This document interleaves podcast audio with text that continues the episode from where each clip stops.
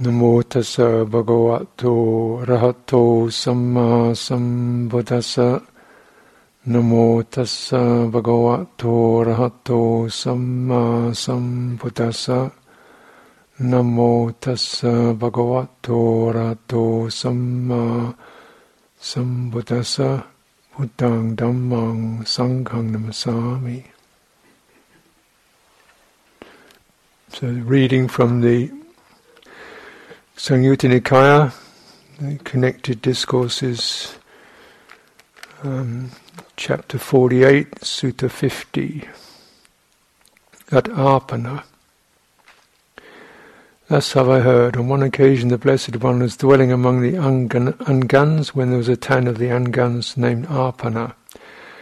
There, the Blessed One addressed the Venerable Sariputta thus Sariputta, does the noble disciple who is completely dedicated to the Tathagata and has full confidence in him entertain any perplexity or doubt about the Tathagata or the Tathagata's teaching?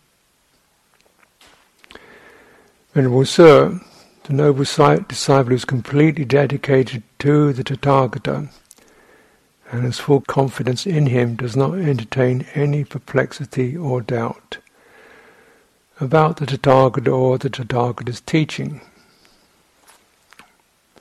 It is indeed to be expected, Venerable Sir, that a noble disciple who has faith will dwell with energy aroused for the abandoning of unwholesome states and the acquisition of wholesome states, that he will be strong firm in exertion, not shirking the responsibility of cultivating wholesome states.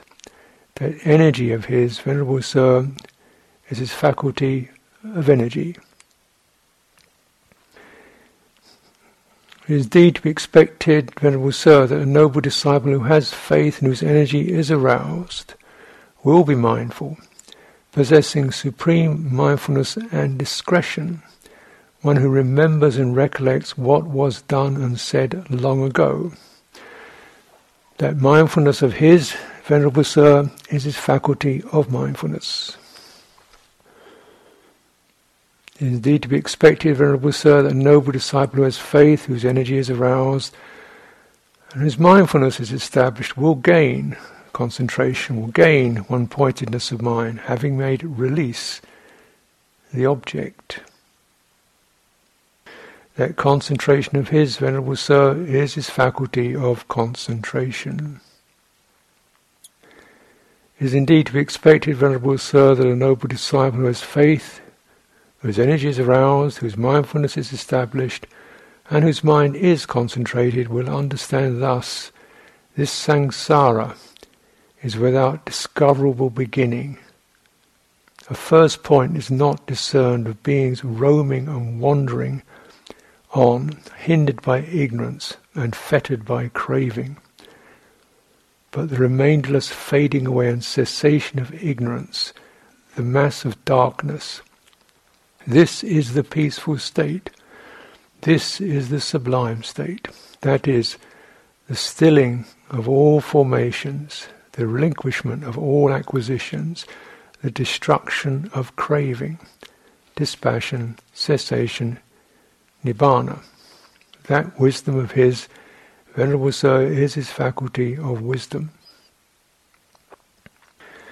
And Venerable Sir, when he has again and again strived in such a way, again and again recollected in such a way, again and again concentrated his mind in such a way, again and again understood with wisdom in such a way, that noble disciple gains complete faith thus uh, to these things that previously I'd only heard about.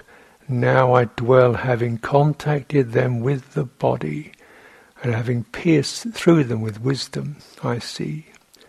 That faith of his, Venerable Sir, is his faculty of faith. Good, good Sariputta. Sariputta, the noble disciple who is completely dedicated to the Tathagata and has full confidence in him does not entertain any perplexity or doubt about the Tathagata or the Tathagata's teaching. He won't. So, as usual, there's a lot in that. both the the overall span, the phrases, the way the phrases are used, the uh, definitions that are applied, and uh, some rather surprising turns in it, particularly that bit about contacting them directly in one's own body. Hmm. But so to, uh, I think I can probably talk about this for most of this week actually. And so, in essence, we have here we're called the five indriya. Mm, that's that's one structure that's in this discourse. So the Buddha often, most of the, the suttas have certain pedagogical structures in them. This is the structure called the five indriya. Indriya associated with leading, uh, that which leads. Like Indra was the leader of the gods. This is the, the leading faculty, that which leads. And these are spiritual faculties. We also have sense indriya, uh, the mental, the um, and led by also pleasure and pain, indriyas. Um, so they're things that come to the fore, qualities that come to the fore, and for uh, you know average person, then what comes to the fore is the sense faculties and degree of pleasure and pain. That's what lead us around. And so these other faculties are called um, spiritual faculties. They're also transpersonal. And naturally, uh, though pleasure and pain are universal, we have different ways in which those personalize what I find agreeable disagreeable, and so forth. What I hear, what my mind, mental faculty picks up, doesn't pick up, and so forth. This is where all the karmic patterns and and uh, uh, molding take place.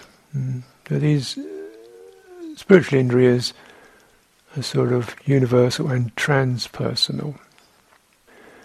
So we have personal domain, me, you, karma, peculiarities, history, blessedness, woundedness, and so forth. And then we have these transpersonal qualities, um, which are also available uh, through uh, practice. Uh,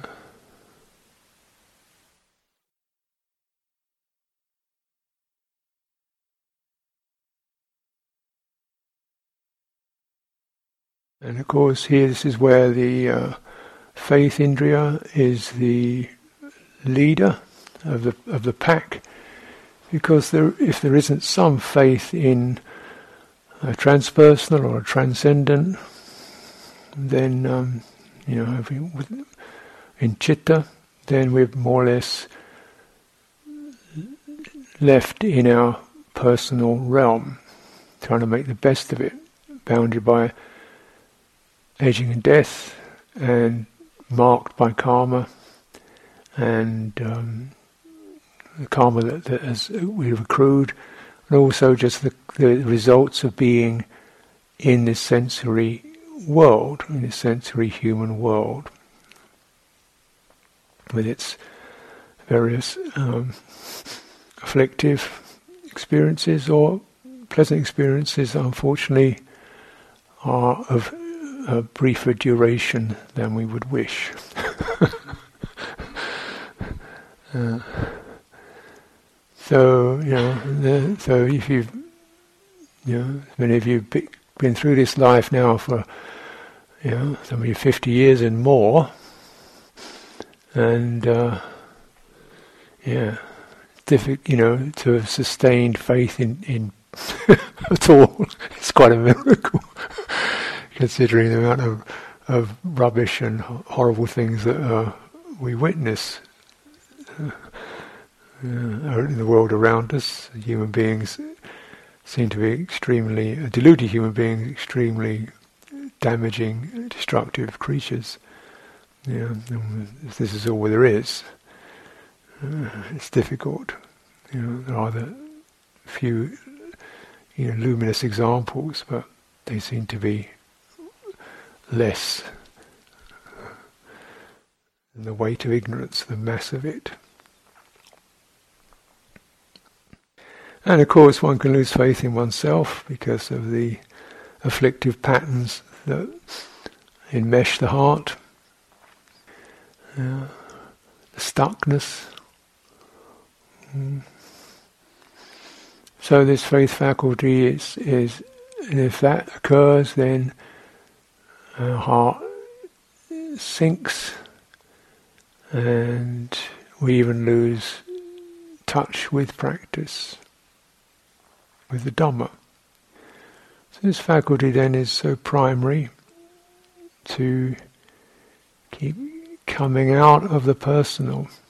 Personal realm could be quite good, uh, could be quite difficult. Human society can, good friends, but also the weight of suffering. And that uh, we bear with through these many years. This takes faith to just st- still keep trying to be conscious and not delude oneself and not distract, not give up.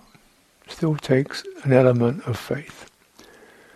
Always comes down to suffering. Mm. And just to see it like whether it's mine or yours or this or that, this quality is to be understood rather than, you know, crushed by. And can be understood. Mm. And can be released. And there is a path to do that. The Four Noble Truths. Or faith in the Triple Gem. Mm-hmm. Buddha, teaching, and Sangha, particularly how precious it is if we have Kalyanamitta, spiritual friends. Mm, we can at least share the difficulty with. So there is dukkha. Mm. So this this essential indriya to keep us open to the possibilities of deep penetration and release. And come back to that time and time again, as this sutta says again and again, one returns to that faith quality, has to return to it many times mm, again and again. Is faith in yourself, confidence. Faith, saddha, means first of all, initiation is the sense that there could be. You know, that, that willingness to, there could be. It's the beginning of it. There could be. And then beginning to sense, uh, as that develops, yeah, there's something worth trying. Mm. Yeah, it's worth trying.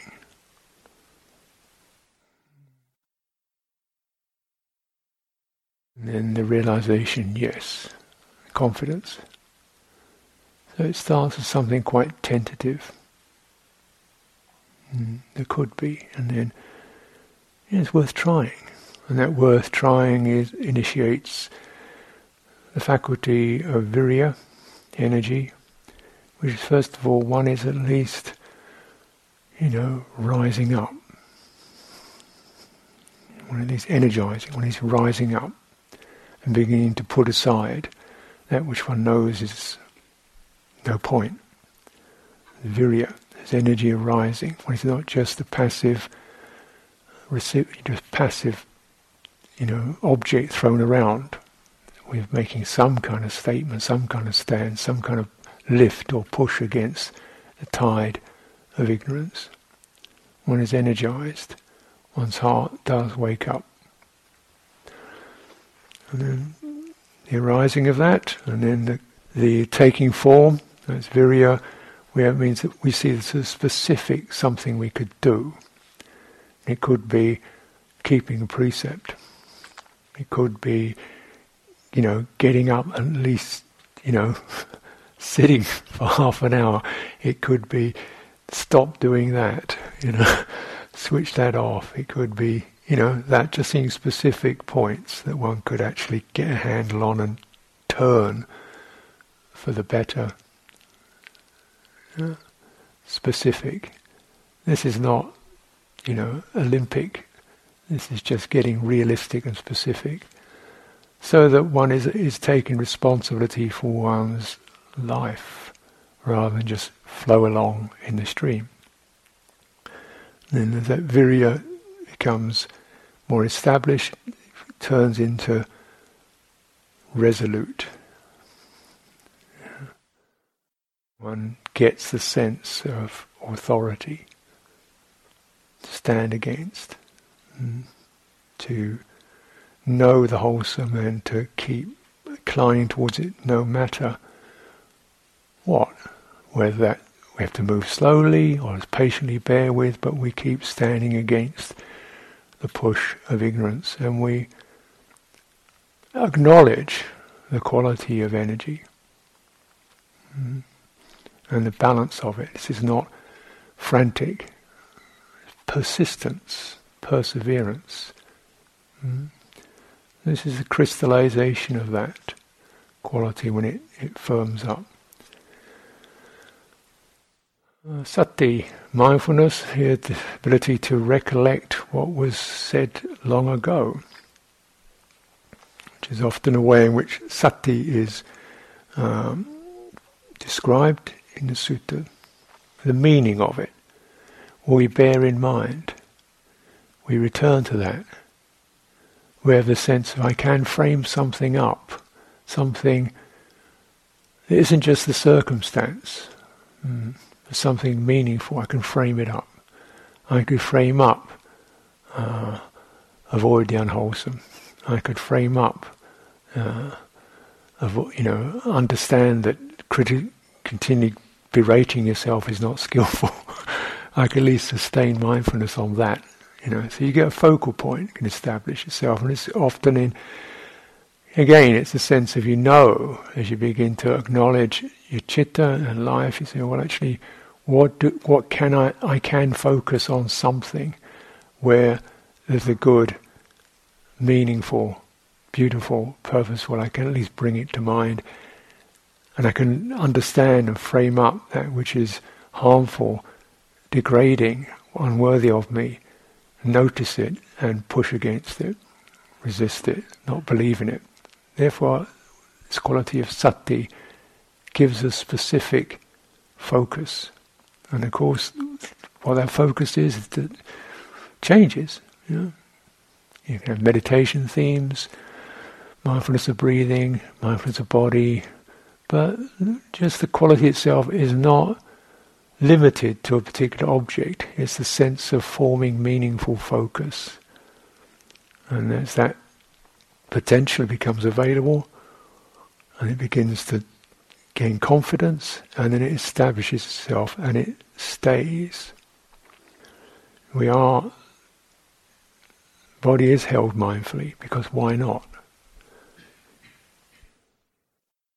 You know, as it's, some, as said, if you're not mindful, you're crazy. Uh, you know, you're not, you're not, you're a danger to yourself.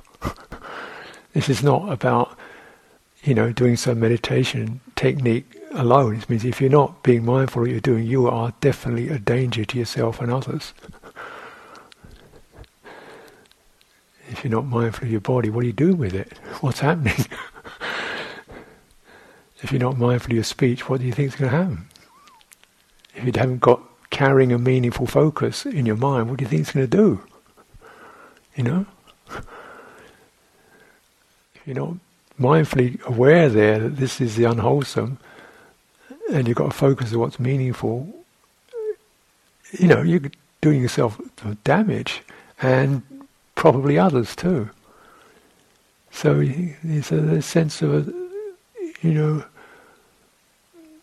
the mindfulness becomes something that one certainly one does slip away from it, but then uh, you know you begin to pick up the signs this kind of spinning, the skidding, the sliding, the helplessness, the lurching into things, the careening around, the, the casualness, the hey, this is drunk. Wait a minute, where am I? You know. So, you know, so this just kind of, kind of really getting a sense of sati as one's one's guardian, protector. It doesn't have to be a tight, cramped thing. Just to remember and bear in mind the good, the true, the steady, the sane, the beautiful, the non-abusive, the loving. Yeah, that you begin to, you know, sense and sense and, and begin to actually recollect, you know, because now you've touched these qualities. So this process of sati constantly harvests the qualities that have arisen, and, and your harvest gets fuller. Hmm? And so this is the foundation for what's called samadhi, concentration, and one way in which concentration is, say, the basis of it, or the nimitta, the defining characteristic of it, is the four foundations of mindfulness. If the four foundations of mindfulness are established, energized, activated, that is samadhi. It, you know, that's the definition of it is that one's mind is now, as you can just imagine, is is held within a particular focus. And there's a sense of sensing that that firming, sensing that unification. You're not going in five directions at once. There's not one part of you quarrelling with another part. You know, it's it's coming together. And so this again begins with that, that sense of unifying, uh, uh, and strengthens into a sense of something that is uh, happy, quiet, gladness. The, inter, the, the tearing and the wounding and the fracturedness, it dissolves one feels happy relieved. This sign of happiness is the a necessary highlighted feature of what samadhi means. If the body is not stressed, is refreshed, is regenerated, is vibrant, the mind is happy. The mind is happy in this way. This is samadhi. It's, it's said like that in the suttas. Happiness born of non fragmentation. And because so this this is the encouraging sign aspect of it, as samadhi comes into what I call the second second feature of it, the ripening of that. It's uh, mm, and so transformative because this is where we really are dealing with the fundamental indriyas that we have, which is our pleasure, pain principle. So embedded. And the Buddha was a pragmatist saying, well, you can't go against this, instead you have to co-opt it so that we're going to get pleasure, but we're going to get it internally through skillfulness. It's pretty, pretty, pretty savvy move. You know? you know, then yes, because we like it. Therefore, once one begins to get that, then naturally the willingness and the understanding of samadhi and the skill in it is increased because one is eager, enthusiastic for that deepening. And the happiness itself transforms from something quite uh, rapturous into something quite cool. This is very transformative because, in worldly sense, it's normally the other way around. That is, we like the excitement, the kind of contented bit, it's a bit sort of okay, but secondary to the real zap of ecstasy. Uh, well, in Buddha Dharma, through practice, you recognize that more energized happiness is a bit rough. And it's much nicer, much better when it's just soft and soothed and cool. More satisfying. And this, this is then uh, we call jhana, internalized and steady. Faculty of wisdom.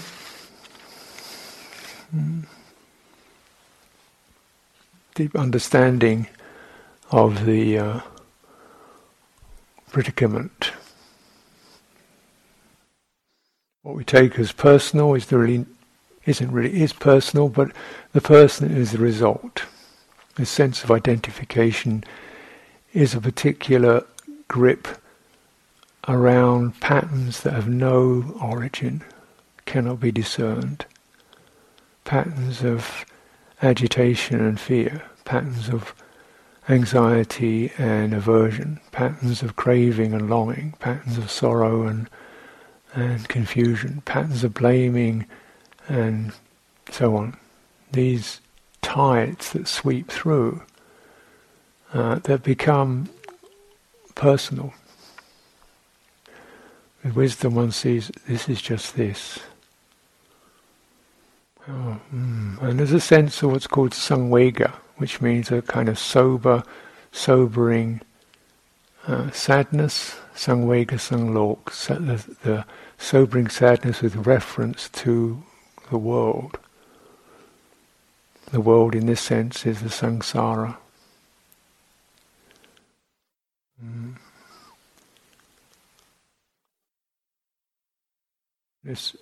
There is dukkha, not I am suffering. Mm. So the mind is pretty much able to find a foundation through samadhi, through through practice, whereby you can almost refer back to that samsaric thing. Well, this is this is the stressing. Everyone's like this, in some degree or another. This is the fearing, resisting. This is the blaming. This is the doubting. This is the self-disparagement. This is the suppressed rage, grief, and so forth. Oh.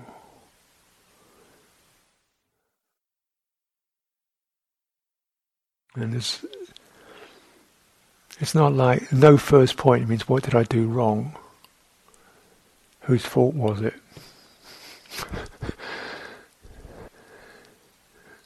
No.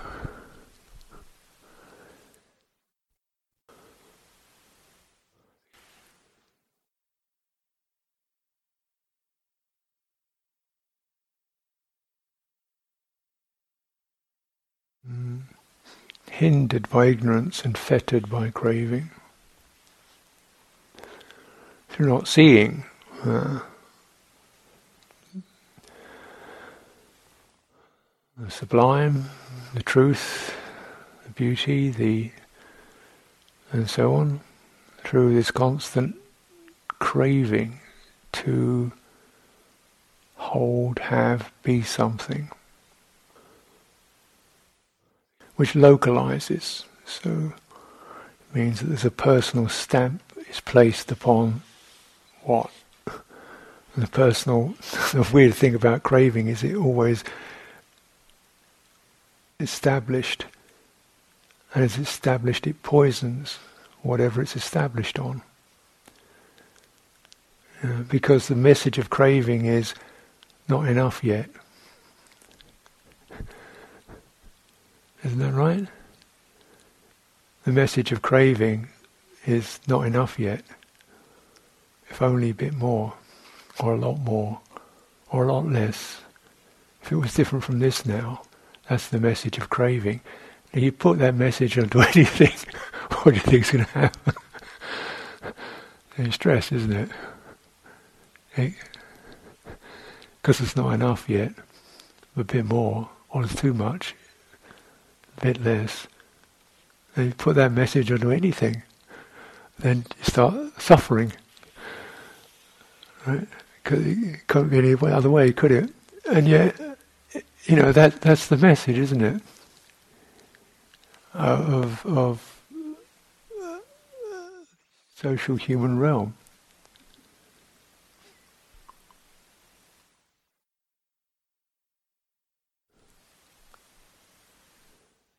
And of course, the idea is once you get that, then you'll be fine. But that, that's the, that's the carrot at the end of the stick that you never quite get because as you're getting closer to it, there's another carrot a little further,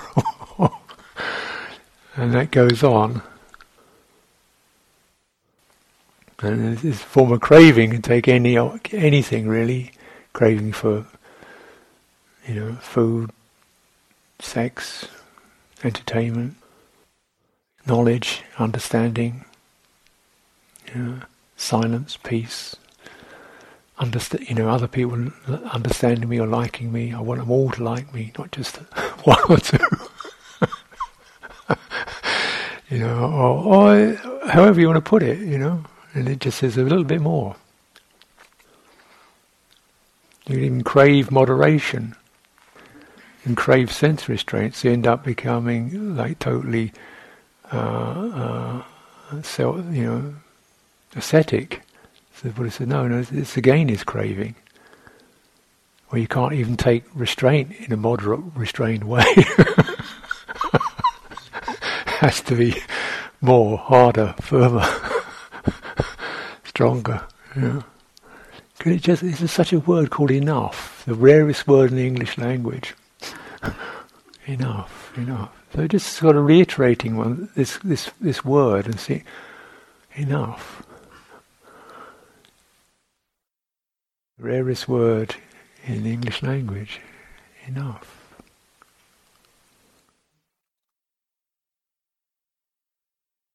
The tone of it.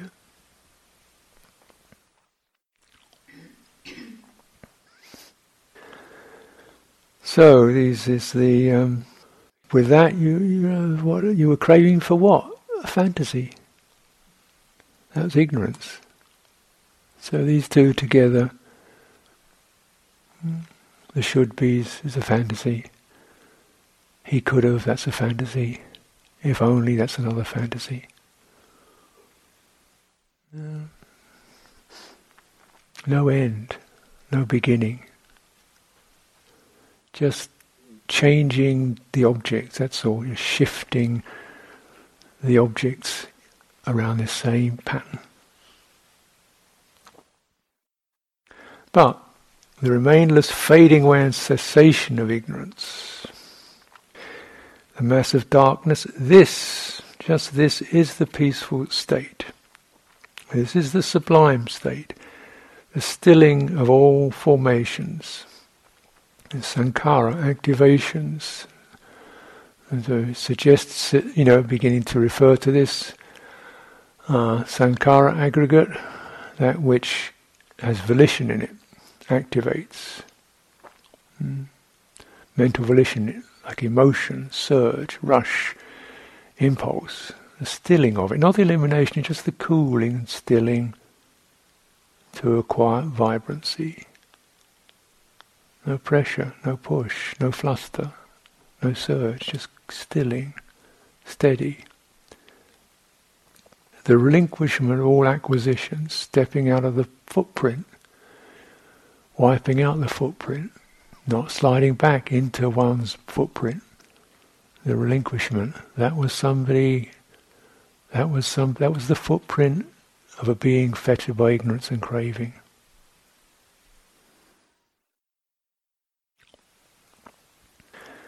destruction of craving, dispassion, cessation, nibbana. this wisdom is the faculty of wisdom. Mm. So this, these are the five indriya, and then through constantly, so it doesn't. This is not a one-off shot, but it's actually these are to be iterated and returned to, and activated and energized, and, and poured through the living process time and time again. Wisdom faculty, that which is able to discern things impersonally. This is this, this is this, this is this. Having done so, begins to discern this is skillful, this is not skillful. Hmm. Having done so, this discerns this, this is dukkha, this is non-dukkha. This is a simple guide to wisdom. It steps back. This is this, this is that instead of just being it. Discerns, this is skillful, this is unskillful. This is not, this is, a, this is a simple idea, but just, you know, holding that filter through on the mental process. This is skillful, this is unskillful. Can we sense? How do you sense it? One touches these faculties in one's body. This is agitating, this is stressing, this is pushing, this is grope grasping, mm, stressing, unskillful. This is non stressing, this is non stressing, easing. This is the ending of dukkha. This tiny little moment, this tiny area that I'm working on right now, this is where that releases. It is the ending of suffering right now. And really making these things pretty as direct but also as intimate, and often they are on really minor areas. You build up that, it becomes a way of life. Mm. This is cleaning the dishes without that sense of hurry up, got to get the wishes, dishes done because this is dukkha. This is cleaning the dishes, feeling the hand, wiping the plate, quite enjoying the texture of wiping a plate. Warm water, satsi, quite nice. This is non-dukkha. Putting it away. Non-dukkha. This is the ending of it. It's like that, you know. So this is how we cultivate, till they're directly known, felt, touched in one's body. Really you feel them. So we cultivate. And mm. so naturally, you know, wisdom is the culmination. But just uh, also bearing in mind that uh, you know, faith is the important one. As it says, you know, once one has this, then one's faith, again, it returns to faith, is now rock solid.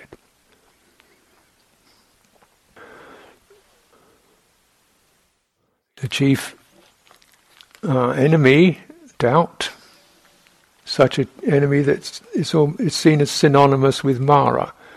Mara is the doubter. Mara is the instigator of doubt. So this feature even after the Buddha enlightenment, this Mara quality would, would gather round and say, eh, you're not really that way because, you know, this and that. It's not really going to work, is it? You know, nobody's going to understand this, are they? And you're taking a rest in the middle of the day. Let's face it, you haven't really got it together yet. and the Buddha's saying, no, no, I know that. I know that. I know that voice. I know that voice. Mm. You're alert to it.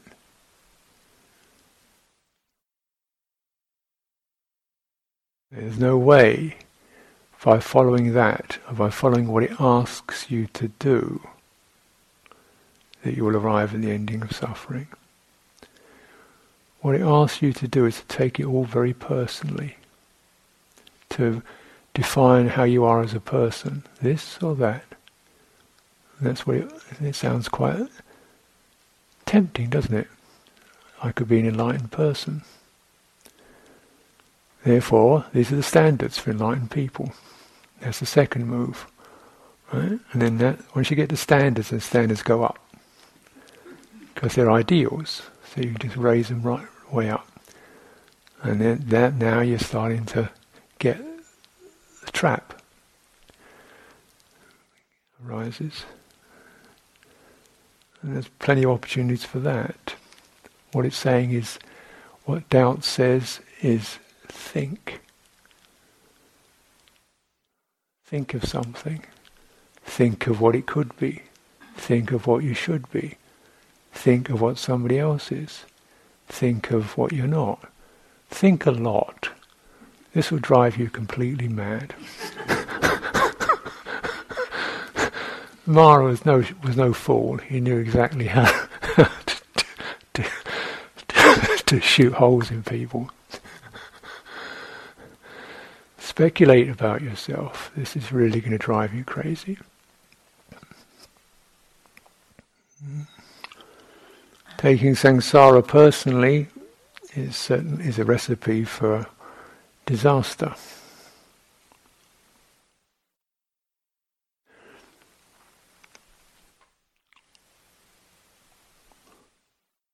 Of course, there is a, a, you know a personal life, you could say, of this personal body, personal history. It's not denying that, but that is to be met with a sense of compassion and warm-heartedness and appreciation of the good and evenness of mind for its struggles and pains and growth pains and fumblings. This is the person mm, to be met with goodwill.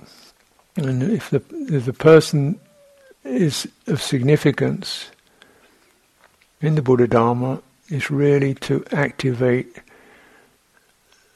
principle of sympathy, anukampa. Mm. Oh yeah, it's a person. Oh yes. yes.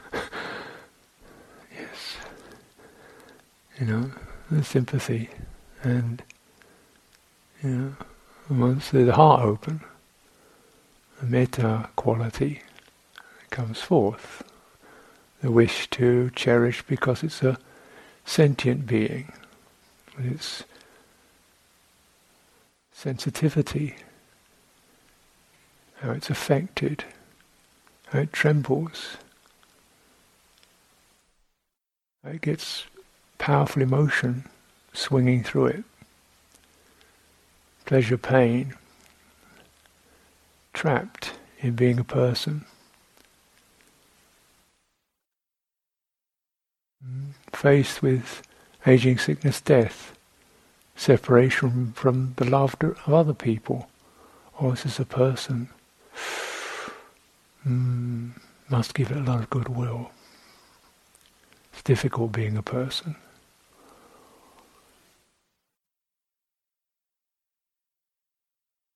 And it also has beauty in it.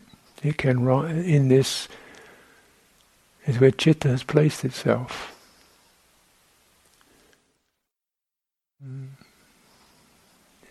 It can grow. It can listen it can rise through this. This is this is the workshop, the person. So. Um,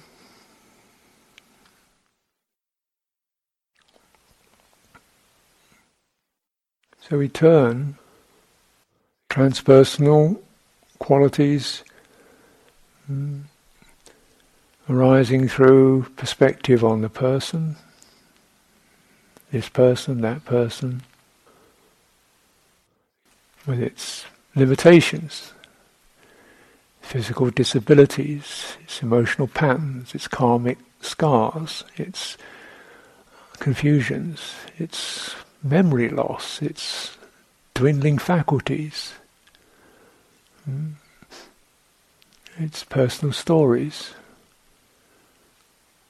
You know, whether it's internally this one or that one, meeting that with the mind of goodwill.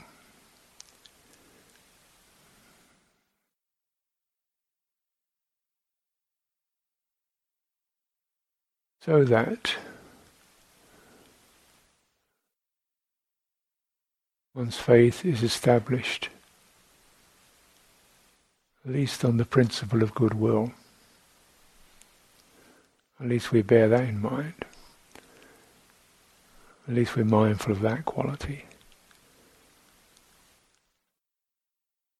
And we energize it. And we keep it going. And it becomes a focus, a source of wisdom.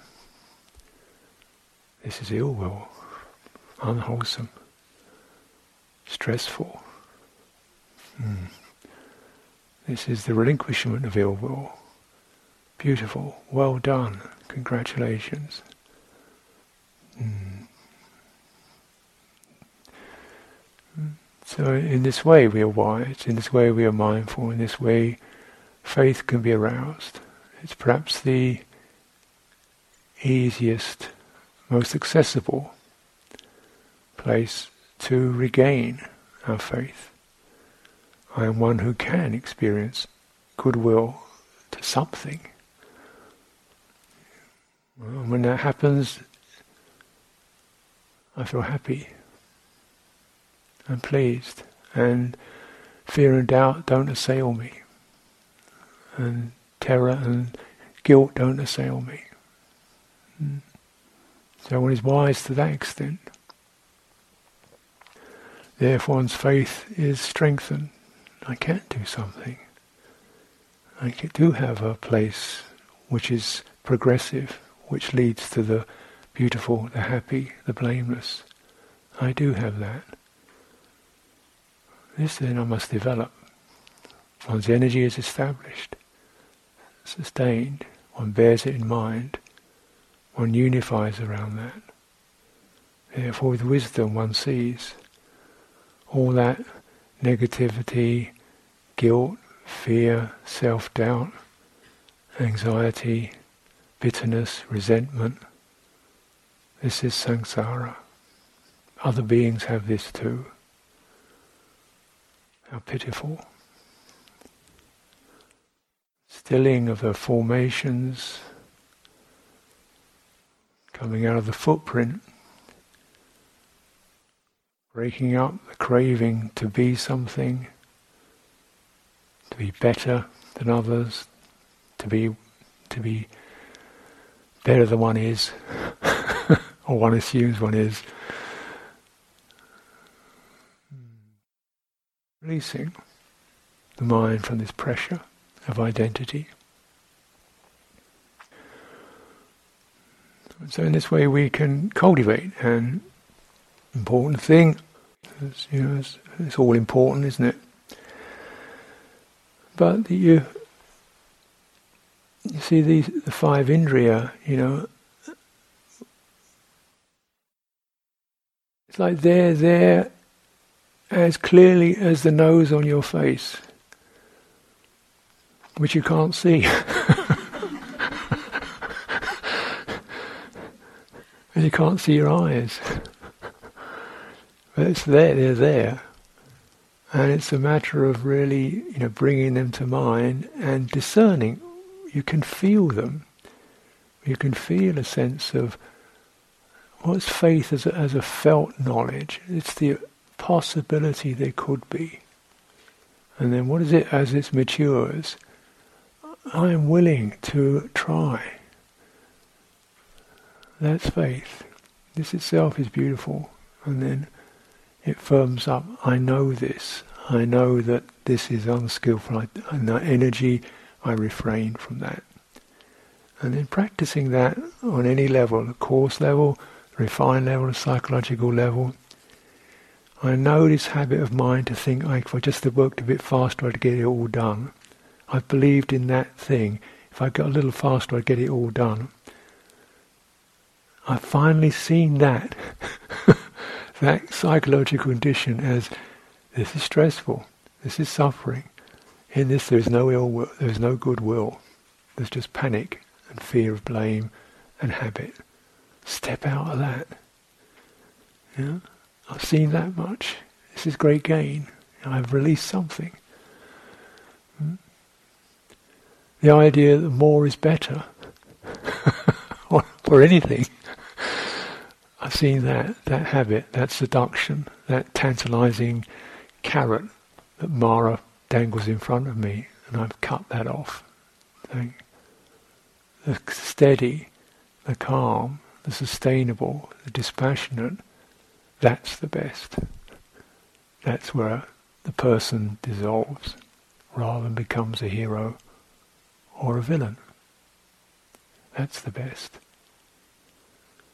Why this samsara is difficult to ease out of because of the hoodwinked by ignorance into assuming ideals, perfectionism, lofty ideals. That, that's what it's all about. It can be just washing the dishes. It can be just walking calmly and realizing something, a habit, a worry, a pressure is being released. This is the stilling of that pressured, agitated activation. Hmm, this is the relinquishment of an old habit to do, to make, to get, to make sure one is. The relinquishment of that destruction of the craving to be a person. Dispassion, ceasing, nibbana. Difficult to see, difficult to conceive of, felt in the body, felt in the body, know it.